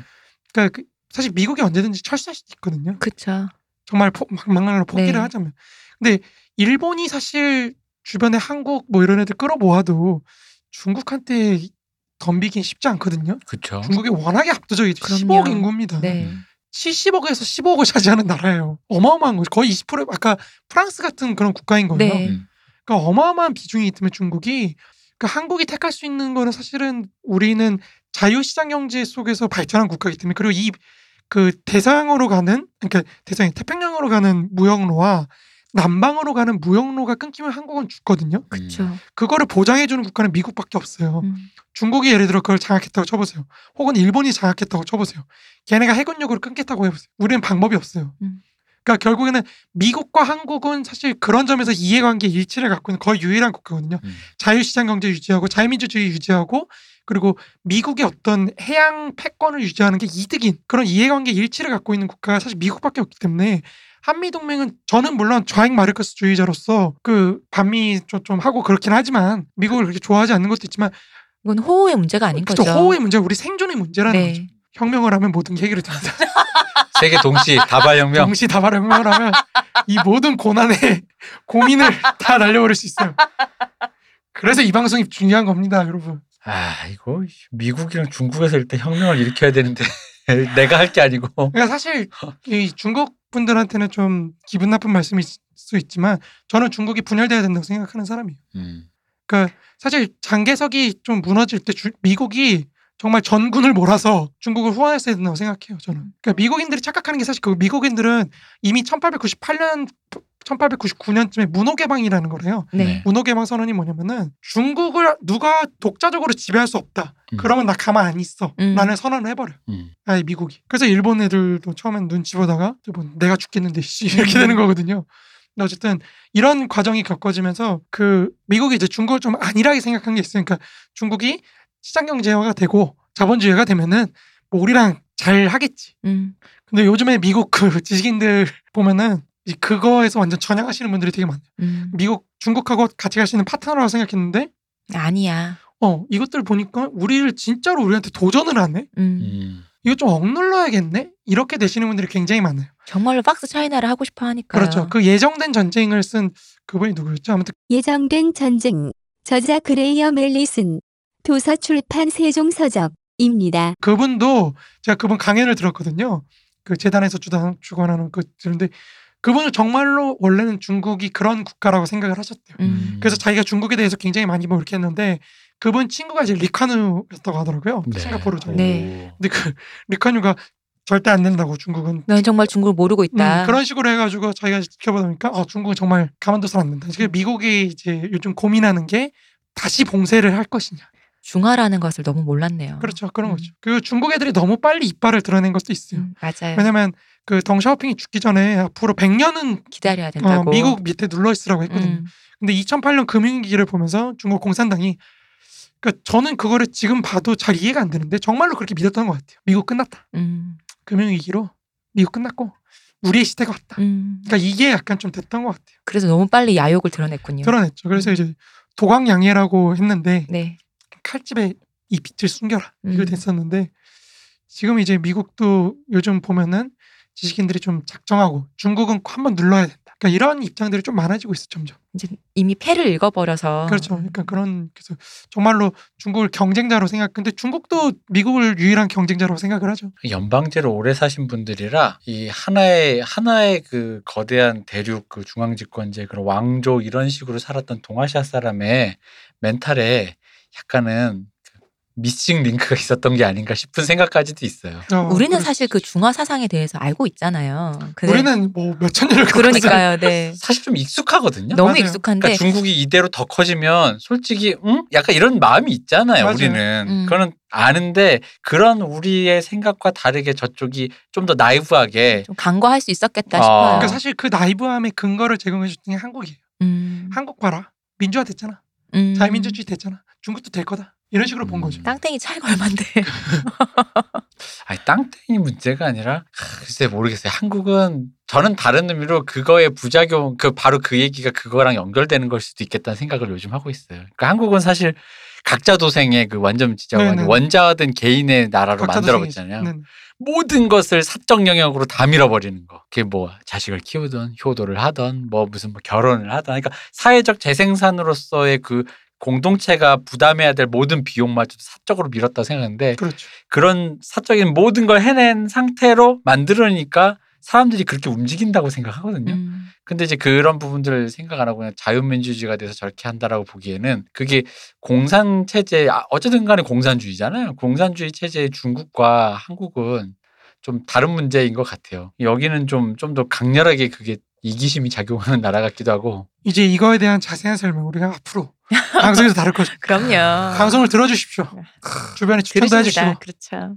야이 중국의 기획 잠깐만 맞박이라면 중국의 기획이라는 거는 이미 청나라 말기부터 음. 그러니까 캉유웨이나 뭐 이런 사람들이 벌써 이미 청나라가 당시에 망하고 있는데도 그 시절부터 음 우리는 다시 제국이 될 거야. 음. 그거를 이미 기획을 다 해놔요. 음, 음. 그 대동서라는 책도 제가 말씀드렸 사석에서 말씀드렸지만 네. 되게 웃긴 게 뭐 계급도 없고 성별 간의 차이도 없고 뭐 재산 그런 것도 없고 다 없고 그런 유토피아를 그렸는데 거기에 황제는 중국인이어야 되고 음. 사용하는 언어는 중국어여야 되고 계급도 없는데 황제가 있다는. 그렇죠. 네. 중심이 희한한? 있어야 돼. 아무튼 그 그러니까 이미 그러니까 중국은 제국 시스템에서 국민 국가들의 침공을 받아서 신나게 쥐어 터진 역사가 있거든요. 네. 음. 그러면서 중국 애들이 고민하는 건 어떻게 국민 국가적인 힘을 우리가 가질 것인가 그걸 고민하고 그 국민 국가적 힘을 이제 하려다가 실패한 게 사실 국민당 정부고 음. 그 국민당 정부를 제압하고 나타난 게 사실 모택동이거든요. 네. 음. 그러니까 모택동 은 사실 제국을 좀 하려는 사람인 거죠. 음. 근데 그게 사회주의였다는 거. 그렇죠. 네. 모택동은 사실 아시아 사회주의 전체를 지도하려는 야심이 있었어요. 음. 예. 스탈린 뭐 네가 큰 형님인 건 내가 인정할게. 그렇지만 아시아는 아시아에서는. 어, 내 영역이야. 음. 바로 이 부분이 제가 이제 문세님 강연을 듣때 여러 가지 기대되는 것들 중에 하나인 거예요. 저는 정말로 중국식 사회주의라는 이 마오이즘이 이 잘 이해가 안 돼요. 그러니까 스탈린이나 뭐 다른 독일에서 이런 일이 있었다라는 건 이해돼요. 아 이런 식으로 세상을 바꾸는데 방금 말씀하셨잖아요. 그런 국민 국가의 반 어떻게 보면 반대의 체제로 나타난 것이 다시 제국의 약간 야심이 제가 보기니까 마오이즘을 세- 사상적으로 모를 때 그냥 이렇게 스쳐만 지나가면 지금 마오가 사회주의자 공산당이었다는 게 약간 의아해요. 음. 그 음, 움직임을 있- 봤을 음. 때, 아, 저 사람이 공산당이라고? 그러다 보니까 어떤 느낌이냐면 우리 어릴 때그 어른들이 그렇게 얘기해 주기가 편한 거죠.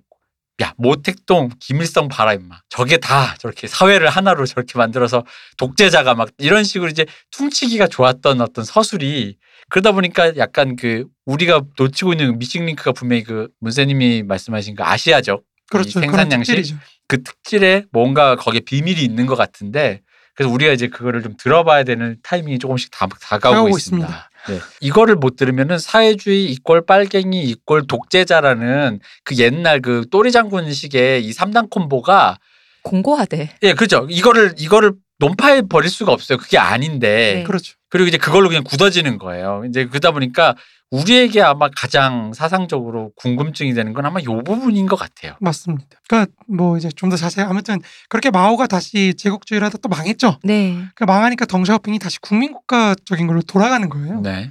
거기서 이제 힘을 어느 정도 키우다가 다시 제국적으로 나아가려는 게 지금 시진핑이라는 겁니다. 그렇죠. 이 반복 작용을 도대체 어떻게 이해할 것인가? 이거는 사실 기존의 중국 역사에 대한 이해를 한번 깔아두지 않으면 전혀 이해를 못 하거든요.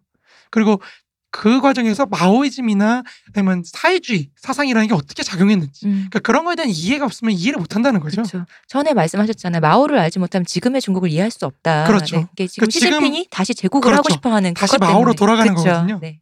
저는 그래서 또 하나 마오를 너무 궁금한 건 마오를 빨리 알아야 저의 저의 오래된 오랜 궁금증. 궁금증. 프랑스의 어. 너희들은 이거 희비였나 진짜 사상에 대한 어, 열정이었나 그치. 진심감별을 해보고 알고 싶은 거야. 좋아했나 아닌가. 아 그러니까 음, 너도 그래서- 알고 좋아한 거야 아니면 진짜 그냥 체계 힙해서 체계바라 티셔츠처럼 그냥 그렇게 눈 찢어진 애가 뭐 한다니까 힙해 보여서 그런 거야라는 오랜 궁금증을 풀 수 있는 예, 거죠. 그 궁금증을 왜냐면 제가 그들의 결과물이라든가 적어도 그 당시 예술가들의 결과물은 알고 있으니까 들으면 음. 근데 그 당시에는 마오 조금 공부해도 말씀하신 것처럼 그 중국의 역사라든가 아시아적 특질을 모르니까 전혀 이해가 안 되더라고요. 음. 오히려 소련 사회주의나 이런 거는 보면 대충 그 논리적 흐름이라는 게 있는데 이건 정말 모르겠더라고요. 특히나 제가 왜 우리 방송 초기에 민족주의랑 결합하는 그 그러니까 아시아에서 그런 그 제3세계 국가가 민족주의랑 결합하는 사회주의 그 운동이라는 게 그 부분의 맥락도 놓치게 되다 보니까 그러다 보니까 이제 좀 이해가 안 된 채 약간 블랭크 상태였는데 그래서 이제 이걸 들으면 근데 돈 주고도 못 듣습니다. 아, 네. 그럼요. 사실 이거 대학교에서도 이 질문을 교수님한테 해도 교수님도 설명을 못해요. 선생님 이 진짜 고다르가 이 마오이즘의 수령에 대한 이 어떤 혁명적인 이거가 영어학과 선생님들이 사회학을 그만큼은 깊게 공부하지 않으셨으니까요. 찐이에요 아니에요라고 물어볼 수 물론 이제 학생들은 그런 질문조차 생각이 안 나죠. 그냥 그런갑다 하는데 지금 우리 다음 주 당장 류 교수님한테 물어보면서 물어봐봐요. 그 말이 나오나. 뭐 아무튼 이제 그런 흐름 속에서 사실 중국을 놓치게 된 거죠 미국이. 네. 놓쳐버리니까 지금 와서 뭐 저 하나로 통일된 걸 어떻게 둘로 쪼개겠어요. 음, 이게 이제 중국 않죠. 내에서 이제 뭔가 일어나는 그래서 뭔가 것을. 일어나야 되는데 근데 보면 뭔가 일어날 것도 같기도 하고 지금 약간 뭔가 기포가 그렇죠. 보글보글한 그렇죠. 것 같기도 기포 하고 보글보글하긴 네, 하죠. 그런 느낌이긴 해요. 근데 사실 공산당이 지니고 있는 이데올로기적 힘이라는 게 상당하기 때문에 공안도 무섭고 공안도 무섭고요. 네, 너무 그 많고. 얼마나 막강합니까? 그래합니다. 그 근데 저는 또 그런 게 그렇게 큰 게 분열이 안 되는 것도 신기한 거예요. 음. 그러니까 그게 중국 역사의 특징인 거예요. 그러니까 네. 저 중, 그러니까 우리가 신의 혁명이라고 하잖아요. 그러니까 중국이 공화정이 된 거거든요. 이게 정말 얼마나 큰 사건이냐면요. 황제권이 2000년 넘게 유지가 됐거든요. 맞아요. 진시황부터 한 번도 음. 안 끊기고 계속 유지가 된 이 막강한 황제 시스템이 하루아침에 붕괴가 된 거예요. 음. 1911년. 네. 나라가 몇 개든지 말든지 황제라는 시스템은 계속 있었는데 그렇죠. 아니 그냥 춘추 전국이나 뭐 56국이 뭐 옛날 옛날 역사 보면 사실은 현대사의 흐름으로 보면 그게 되게 자연스럽잖아요. 그런 식으로 음. 민족주의 운동이 펼쳐지고 네. 소민족주의가 이렇게 해서 펼쳐져서 뭐 뭐 뭐야 몇 무슨- 개로 통일되고. 어, 사천성은 사천성에 음. 자기들 민족주의로 이렇게 발달해서 뭐 이렇게 되는데 그게 아니라 이 중화라는 걸로 그 거, 너무 크잖아요. 근데 그 사람의 인지의 영역에서 그게 하나로 통합되는 거 그리고 더 웃긴 거는 한국인으로서 아까 그 얘기했던 미국인은 나이브하게 관가했던 아닌데 쟤들은 분명히 힘이 커지면 나는 너무 우린 너무 그치. 당연하게 음. 느끼고 있는 그 감각을 감각을 갖고 있다는 거 우리도 갖고 있다는 거 그게 좀 우리의 유전자 신- 속에 있는 거죠. 그게 신기해요. 그러니까 그게 사실 기초가 되는 게 진시황이거든요. 네. 진시황이 그 통일 제국을 만들면서 했던 여러 정책들이 음. 언어 통일하고 음. 도량형 통일하고 그렇죠. 그러니까 걔- 그게 무너지더라도 다시 하나로 뭉칠 수밖에 없게 만들어 놓은 음. 그런 시스템들. 그러니까 이런 게 사실 굉장히 중요한 거거든요. 하느님이 바벨탑에서 언어를 다르게 만들어놨는데 사탄? 사탄? 언어를 다르게 저 그리스도- 만들었는데 너무 많은 사람들이 쓰니까 저 그쵸. 적그리스도 그러니까 이게 근데 정근대사는 사실은 중국이 네. 이민족한테 쥐어터지는 역사거든요. 음. 음. 심심하면 나와봐 이래가지고 음, 음. 후두둑하면서 한 10만 명 몰살당하고 뭐 네. 이런 역사인데 이게 지금은 사실은 그런 시대가 아니잖아요. 그렇죠. 유목민이 힘을 갖던 시대가 아니라 이제 사실 문화라든지 음. 경제력이 점점 더 큰 힘을 발휘하는 시대이기 때문에 저 중국이라는 국가가 붕괴되기도 쉽지 않고 그런 상황에서 우리가 사실 믿을 수 있는 건 미국밖에 없다는 거죠. 음. 그러니까 고민이 많은 건 사실 이해가 돼요. 우리가 중국한테 다시 형님 음. 다시 한 번만 우리 이렇게 하기도 그럴 수도 없고 그럴 수도 반중할 없죠. 수도 없고요. 그렇죠. 그런 애매모호한 지금 지정학적 위치이기 때문에 이제 한국의 민족 진보적인 민족주의자들은 이제 우리 중립화할게요. 그냥 냅둬 주세요. 우리는 음. 우리가 그냥 이러고 잘 살게요. 이렇게 되는 거거든요. 회담 장소는 만주로 하겠습니다. 만주시, 만주동, 만주로, 저기 심양에서 점심을 먹고 만주로 삼길에서 아무튼 이제 그런 식으로 우리가 지정학도 볼 수가 있는데 네. 뭐 이제 아무튼 그 1848년에 그 혁명의 이상이라는 건 완전히 실패했다는 거죠. 음. 그렇지만 그 혁명 이상 자체는 지금도 유효한 측면이 있었다. 네. 이제 그런 얘기인데 이제 이- 이 실패했다가 여담으로 좀 여담을 한번 더 하자면 네. 이제 에리크 홉스범이라는 그 마르크스주의 역사학자죠. 이 사람의 대표 저작이 3부작인데 이제 혁명의 시대, 자본의 시대, 제국의 시대라는 이 3부작이거든요. 근데 이거를 이 사람은 3부작을 엮어서 장기 19세기라고 표현해요. 무슨 말이냐면 음. 1789년에서 1914년까지 이어지는 그 부르주아 사회의 발흥과 성장과 그리고 몰락을 이중혁명이라는 틀로 해석을 하거든요. 음. 그러니까 그 중에서 이제 첫 번째 책인 그 혁명의 시대가 끝나는 기점이 바로 이 1848년 이 혁명이었다는 거죠. 음. 그러니까 홉스범은 기본적으로 유럽의 근대성이 그러니까 이중혁명이란 말이 좀 어렵잖아요. 네. 그러니까 홉스범은 기본적으로 유럽의 어떤 근대성이 영국의 경제혁명인 산업혁명과 프랑스의 정치혁명인 대혁명 음. 이두 가지 결합인 이중혁명으로 구성돼 있다고 얘기를 하거든요. 음. 그러니까 이 이중혁명은 이제 근대 사회를 이루는 기초적인 요건으로 이제 비록 이제 홉스범이 그 뒤로 많은 비판을 받긴 했어요. 왜냐면 너무 진보적인 사관이잖아요. 그렇죠. 부르주아가 성장해서 봉건이나 뭐 이런 애들 후두둑하고 자본주의 발전시켜서 막 발흥하다가 몰락했다. 음. 음. 그러니까 이 진보 사관이거든요. 그러니까 이것 때문에 좀 포스트 모던이나 이런 사람들이 이제 비판도 많이 하고 뭐 월러스틴도 사실 이런 거 비판하는 입장이었거든요. 음. 이중혁명이라는 이런 거는 굉장히 익숙해요. 그러니까 이 홉스범의 이 홉스범이 이런 얘기를 했다라는 거를 얘기를 안 해도 사실 우리가 그 학교에서 세계사 시간에 배울 때도 그냥 유럽의 거의 얘기가 이 1, 2차 대전 그냥 이러면서 이제 끝나다 보니까 그 산업혁명과 프랑스의 혁명이라는 그 거대한 게 이제 그 근대 사회를 이루게 됐다라는 식으로 하다 보니까 사실은 굉장히 익- 익숙한 얘기거든요. 맞습니다. 거기가 여기서 나온 거. 음. 네. 이 홉스범이 그만큼 그 엄청난 영향력을 가진 학자라는 거죠. 음. 비록 마르크스주의 학자지만 전체사라는 걸 아니 마르크스주의자가 왜 비록 마르크스주의라 그래요? 아, 왜냐면 마르크스주의 계열 왜 비록이에요? 학자 유명한 사람이 그게 많지만 요즘에 별로 안 쳐줘요. 뭔가 뭔가 뭔가 이렇게 말석에 앉은 것처럼 왜 그래요? 아니 불안, 마르크스 불안해요. 저 이게 여기 지금 테이블 밑에서 다리 떨고 있어요. 왜 비록인지 너무 웃긴 거야.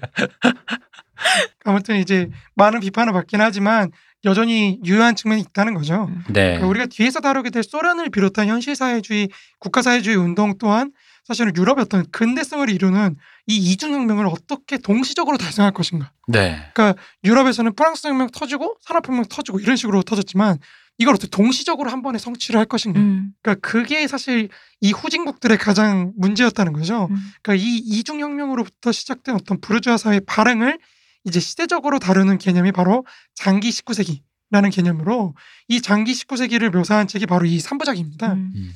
이 3부작 중에서 이제 혁명의 시대를 이제 1789년에서 1848년으로 잡는 이유는 그 시기가 이제 부르주아지의 어떤 정치적 성장과 경제적 성장이 병존하면서 같이 갔다는. 그러니까 네.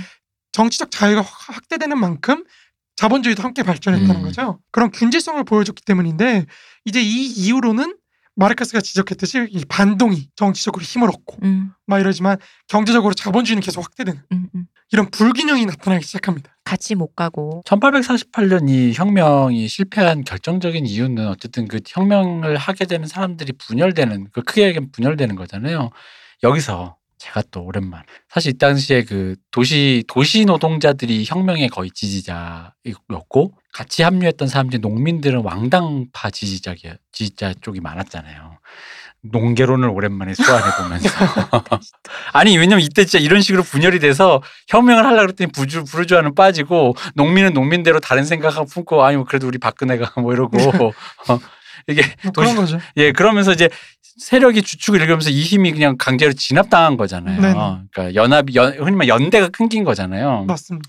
그러니까 그런 의미로 저 아까 그 얘기하려고 그랬는데 자- 진짜 오랜만에 아, 또 농개론 이게 국개론처럼 약간 이런 진보적인 움직임이 분열해서 망했다 느낌이에요. 뭐 네. 그러, 그렇게 볼 수 있죠. 야, 아무튼 그러지 그런 이제 시기가 이제 두 번째 책 제목인 자본의 시대인 거죠. 음. 음. 자본이 발달한 네. 정치적으로는 후퇴하지만 음. 그러면서 부르주아적 문화가 굉장히 융성하게 꽃피고 발전하는 그런 시기를 이제 자본의 시대라고 하는 겁니다.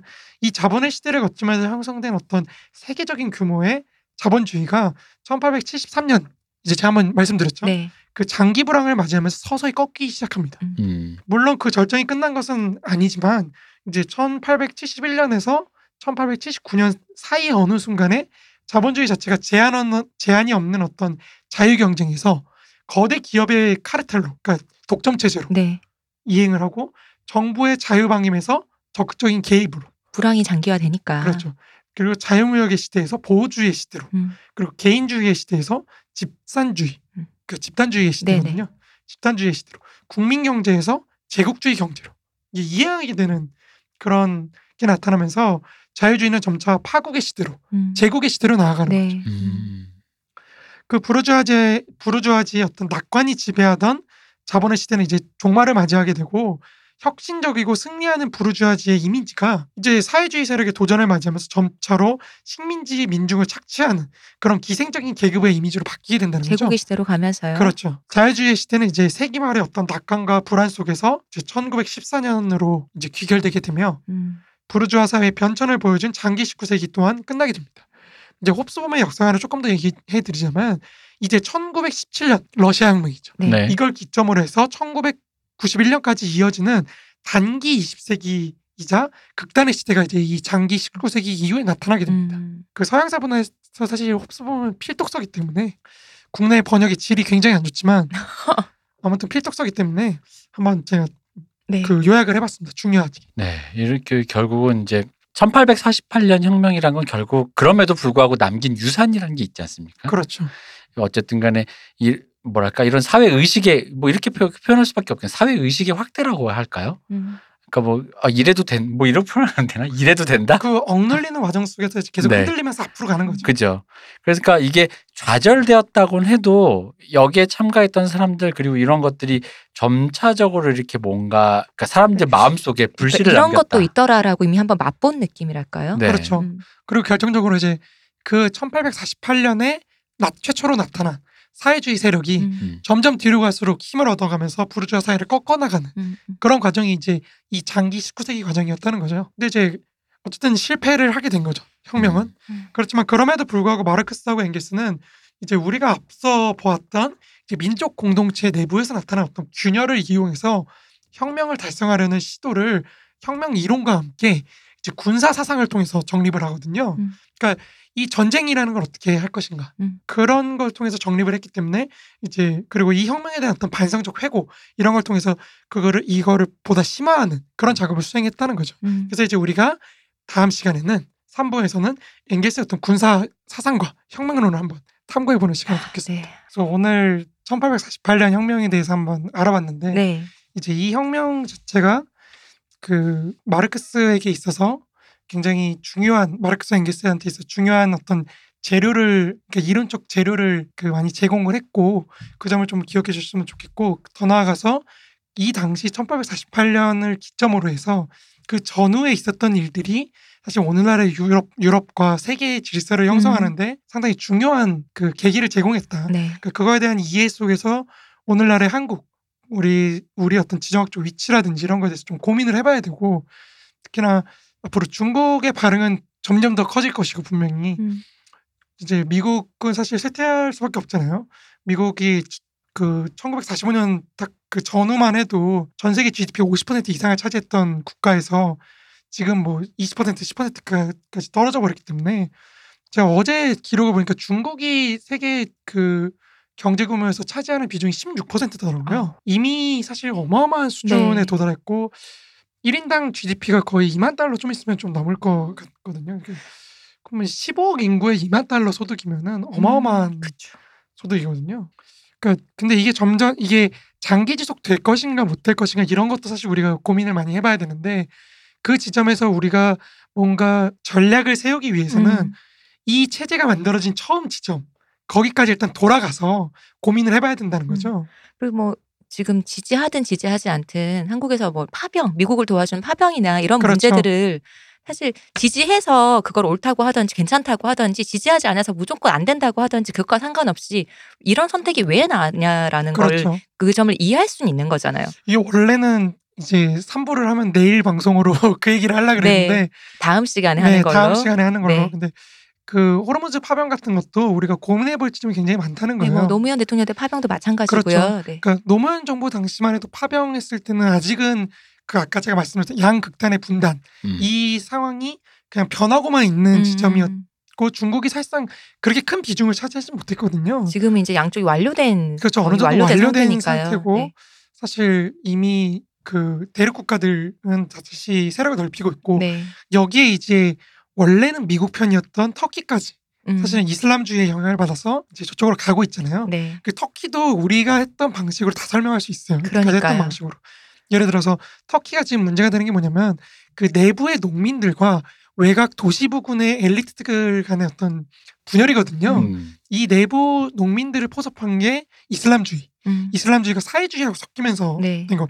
그리고 슬픈 얘기인데 막스주의자들이 그 패퇴당했어요. 음. 다 박살났어요. 음. 그러니까 음. 여기서 그 도시 빈민층들이 형성이 됐는데 이 사람들을 이렇게 좀 뭘 포섭을 하려고 했다가 이제 다 개작살이 나요. 음. 음. 개작살이 나고 마르크스주의는 이제 무너지고 그 틈을 메운 게 이제 사회주의하고 그 이슬람이 결합해서 만들어진 이슬람주의거든요. 음. 그거의 지지를 받아서 지금 당선된 게 저 지금 에도르한인 사람인 거고 그 이슬람주의의 근원이었던 곳이 사실 이란이거든요. 네.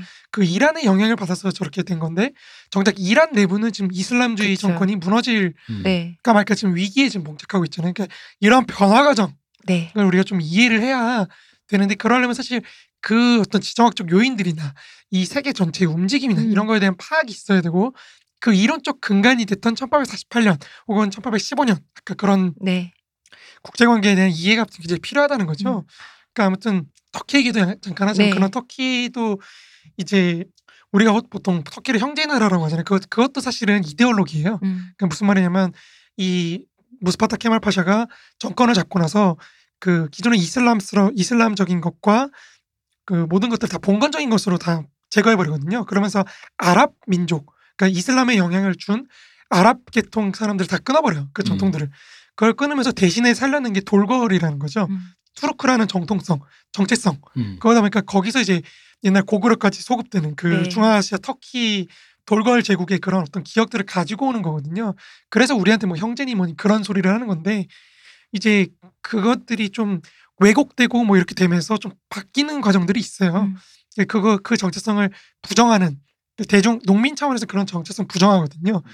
부정하고 이제 이슬람 전통에서 자꾸 그거를 찾으려는 그런 움직임들이 이제 민주주의하고 겹쳐지면서 오히려 역사적이게도 미국이 이라크를 중심으로 그 중동 지방에 자유민주주의를 심어놨더니 음. 정상적인 자유주의 정권이 생겨나는 게 아니라 그 자유민주주의 선- 보통 선거권을 기초해서 이슬람주의가 발흥해서 네. 굉장히 확대되어가는 그런 과정을 겪고 있다는 거죠. 네. 미국이 지금 그거에서 발을 뺄지 말지 지금 고민을 하고 있는 차원이고 그, 그 틈을 이제 중국이나 중국의 일대일로나 그런 사람들이 그런 거거든요. 그것들을 치고 들어오다 또 중국은 실패했고 러시아는 계속 시리아를 통해서 영향력을 넓혀가고 있고 음. 이런 국제관계 어떤 변화들 그 과정에서 우리가 호르무즈 지역에 지금 군대를 파견한다는 건 사실 그 노무현 정부 당시 이라크 파병은 좀 의미가 좀 달라요. 음. 그러니까 그런 맥락에서 우리가 지금 파병을 하더라도 이게 지금 어떻게 굴러가는지 좀 고민을 하면서 파견을 정당화를 하든 부정화하든 해야 되는데 그냥 이제 각자가 갖고 있는 이념적인 어떤 그런 스탠스 그거에 기초해서 지금 뭐 나는 평화주의를 지지하니까 좌파니까 진보니까 반대야. 반대야 뭐 이런 식으로 가버리면 사실은 정말 우리가 뭔가 말할 수 있는 위치가 점점 적어진다는 맞아요. 거죠. 국제 정세와 한국이 그렇죠. 지금 차지하고 있는 여러 가지 또 맥락 어, 이런 거 우리가 좀 알아야 되는데 저희 방송으로 문세님을 통해서 알게 될 수 있잖아요. 제가 이런 얘기하니까 저한테 마르크스주의자 맞냐 뭐 이런 얘기를 하는데 저는 사실 제가 가장 가장 radical한 그러니까 가장 근본적인 의미에서 마르크스주의자라고 생각해요. 음. 그- 그래서 사실 우리가 군사 사상이라는 것도 제가 정리해 온 게 양이 많아서 다음에 네, 해야겠지만 다음 시간에 이제 그런 차원에서 우리가 한번 보자는 거죠. 이 사람들이 어떤 걸 올바른 전쟁이라고 했고 음. 부정적인 전쟁이라고 했는지 어떤 전쟁이 정당화될 수 있다고 했는지 그리고 그 과정 속에서 어떠한 형태의 군사 조직 형태 이런 걸 고민을 했고 프롤레타리아 중심의 어떤 혁명이나 뭐 지- 역사의 진보를 어떤 식으로 이뤄내려고 했는지 네. 그러니까 그런 걸 좀 고민해 보자는 차원에서 이제 이 군사 사상이나 이런 걸 가져온 거죠. 그러니까 문세님의 생각을 정리해 보면 한마디로 그건 것 같아요. 그러니까 그 문세님이 제일 싫어하시는 거 왠지 읽다 보면 그 듣다 보면 느끼는 거는 그러니까 근거라든가 지식의 배경 지식이 없는 없음에도 불구하고 튀어나오는 관성적 판단에 그렇죠. 대한 경계. 그리고 후려치기 네. 그거에 기초한 약간 그게 좀 이제 문세님의 문제 의식이라고 저는 생각을 하고 방금 말씀하신 파병도 그런 관점에서 사실 저도 이번에 파병 보면서 그 이런저런 썰 나올 때 되게 근거나 이런 전혀 알 수 없는 얘기 말고 다 관성밖에 없다라고 음. 생각했거든요. 자유, 뭐. 뭐 우리는 뭐 그런 평화, 뭐 음. 이런 거. 아니 좋은 건 좋은 거고 현실은 현실이고. 근데 그런 부분도 설명해 주시는 분들이 없는데 그런 부분에 대해서 조금 더 입체적으로 우리는 생각을 해보기 네, 위해서 18세기부터 보고 있었다. 네. 라는 걸 너무 멀리 간 것 같은데 아유 그 정도 너무 멀리 가는 거예요. 괜찮습니다. 네, 18세기부터 차례 차례 보고 있었다. 그러면은 네, 뭐더 전으로 가면 네. 사실 30년 전쟁 이후에 어떤 그쵸. 베스트팔렌 조약이나 이런 것부터 시작을 하겠지만 일단 우리가 직접적으로 네. 마르크스하고 연관시켜서 할 수 있는 건 이제 2248 1848년 혁명이기 때문에 이제 거기서부터 한번 시작을 해봤습니다. 할 얘기가 많습니다. 그러니까요. 할 네. 얘기 많고 마음은 급하고 하지만 오늘도 좋습니다. 아, 여러 지금 아까 중국 얘기나 우리가 여기까지 오게 된 얘기들을 그러니까 점점 더 지금 우리 사회랑 더 근접해서 지금 우리 현대를 볼 수 있는 지금 때로 점점 오고 있잖아요. 그래서 그렇죠. 점점 진짜 생각이 더 많아지는 것 같아요. 들을수록. 그래서 전에는 후원을 해주셔야 됩니다. 그래합니다, 여러분. 단편적으로만 바라보던 하나 게 하나 더 사서 보게. 그렇죠, 그렇죠. 우리 아, 무슨 네. 자료 필요한데 입체적으로 점점 볼 수 있어지는 것 같아서 네네. 아, 점점 좋네요. 통일이 돼서 공무원이 만주에 만주로 16개. 예, 만주에 꽂히셨어. 이게 아시아 도, 극동의 사람들은 만주에 꽂힐 수밖에 없는 추운 데 싫어요. 이런 어떤 그런 마, 뭐가 있나 봐요. 추운 데 싫어요, 저는. 네. 네. 그럼 여기까지 하겠습니다. 고생하셨어요, 문세님. 수고하셨습니다. 고생하셨습니다, 이동규 대표님. 감사합니다. 감사합니다. 쉬우셨습니다.